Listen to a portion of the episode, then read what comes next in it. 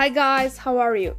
So, in this broadcast, I would like to speak a, a, bit about a new book I'm reading called Beyond Reason Using Emotions as You Negotiate by Roger Fisher and Daniel Shapiro.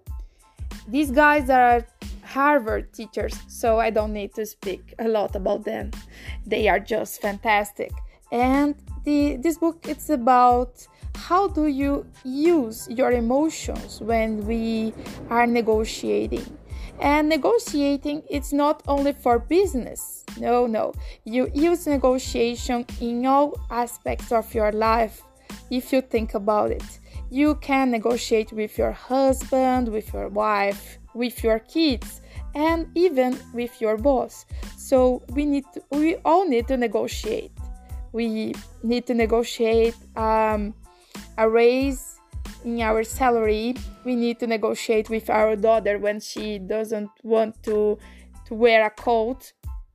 So it's really interesting that if if we use the reason we cannot always achieve the goals we need. But when we think about emotions this can be easier because we just need to remember that the other side the other the other the other person has feelings as well.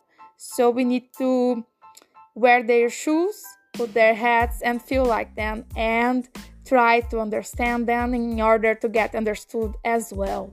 So it's really a really nice tip. This book it's a must read beyond reason. Using negotiation. As you negotiate it's really nice and i will share with you um, the chapters later and quotes and all the the little informations that I think this the sounds good to share with you guys. So I'm looking forward to to hear from you as well. What are your favorite books and let's talk about it.